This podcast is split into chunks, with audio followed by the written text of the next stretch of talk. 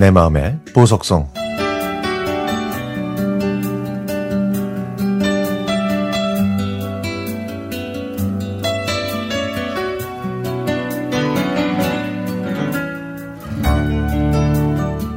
저는 매일 오후 2시를 기다립니다. FM 팝스를 처음 들은 것이 2000년대 후반쯤이었는데요.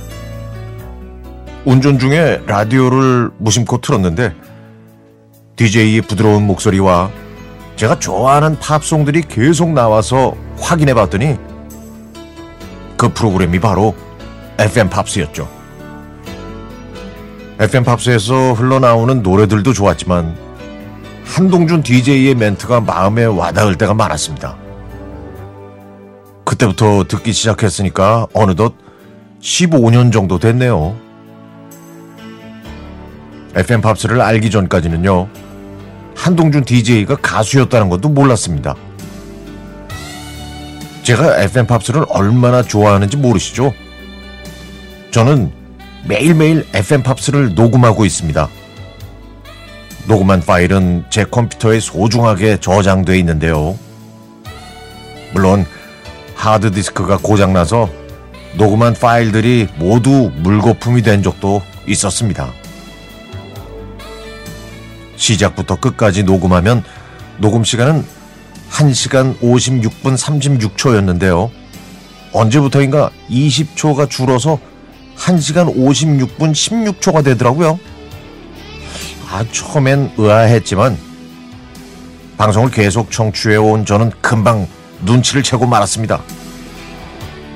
20초만큼 광고가 추가된 것이죠. 아, 이 정도면 제가 얼마나 찐 팬인지 아시겠죠?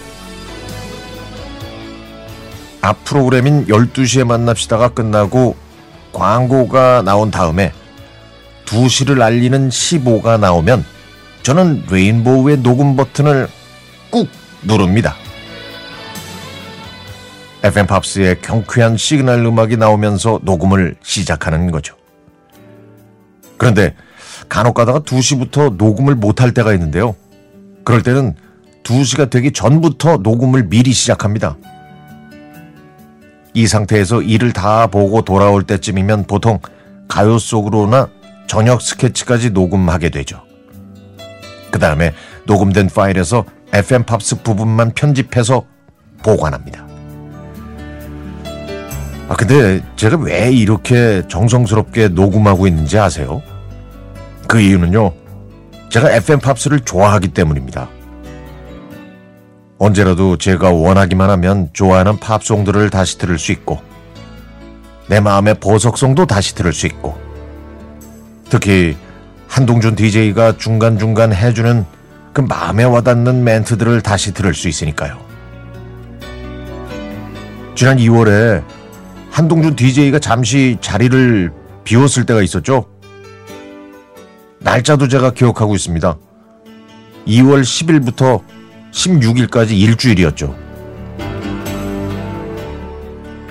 제가 언제까지 FM 팝스를 녹음하고 들을 수 있을지는 모르겠습니다. 글쎄요, 제 컴퓨터 하드디스크가 꽉 차고 나면 녹음을 그만하거나 그때부터 FM 팝스를 그만 듣게 될까요? 아니요. 그런 일은 절대 없을 겁니다. FM 팝스의 DJ가 바뀌거나 이 프로그램 자체가 없어질 때까지 이 일은 계속될 겁니다. 이 정도면 제가 한동준의 FM 팝스 찐팬 중에서도 진골이라고 자부해도 괜찮겠죠?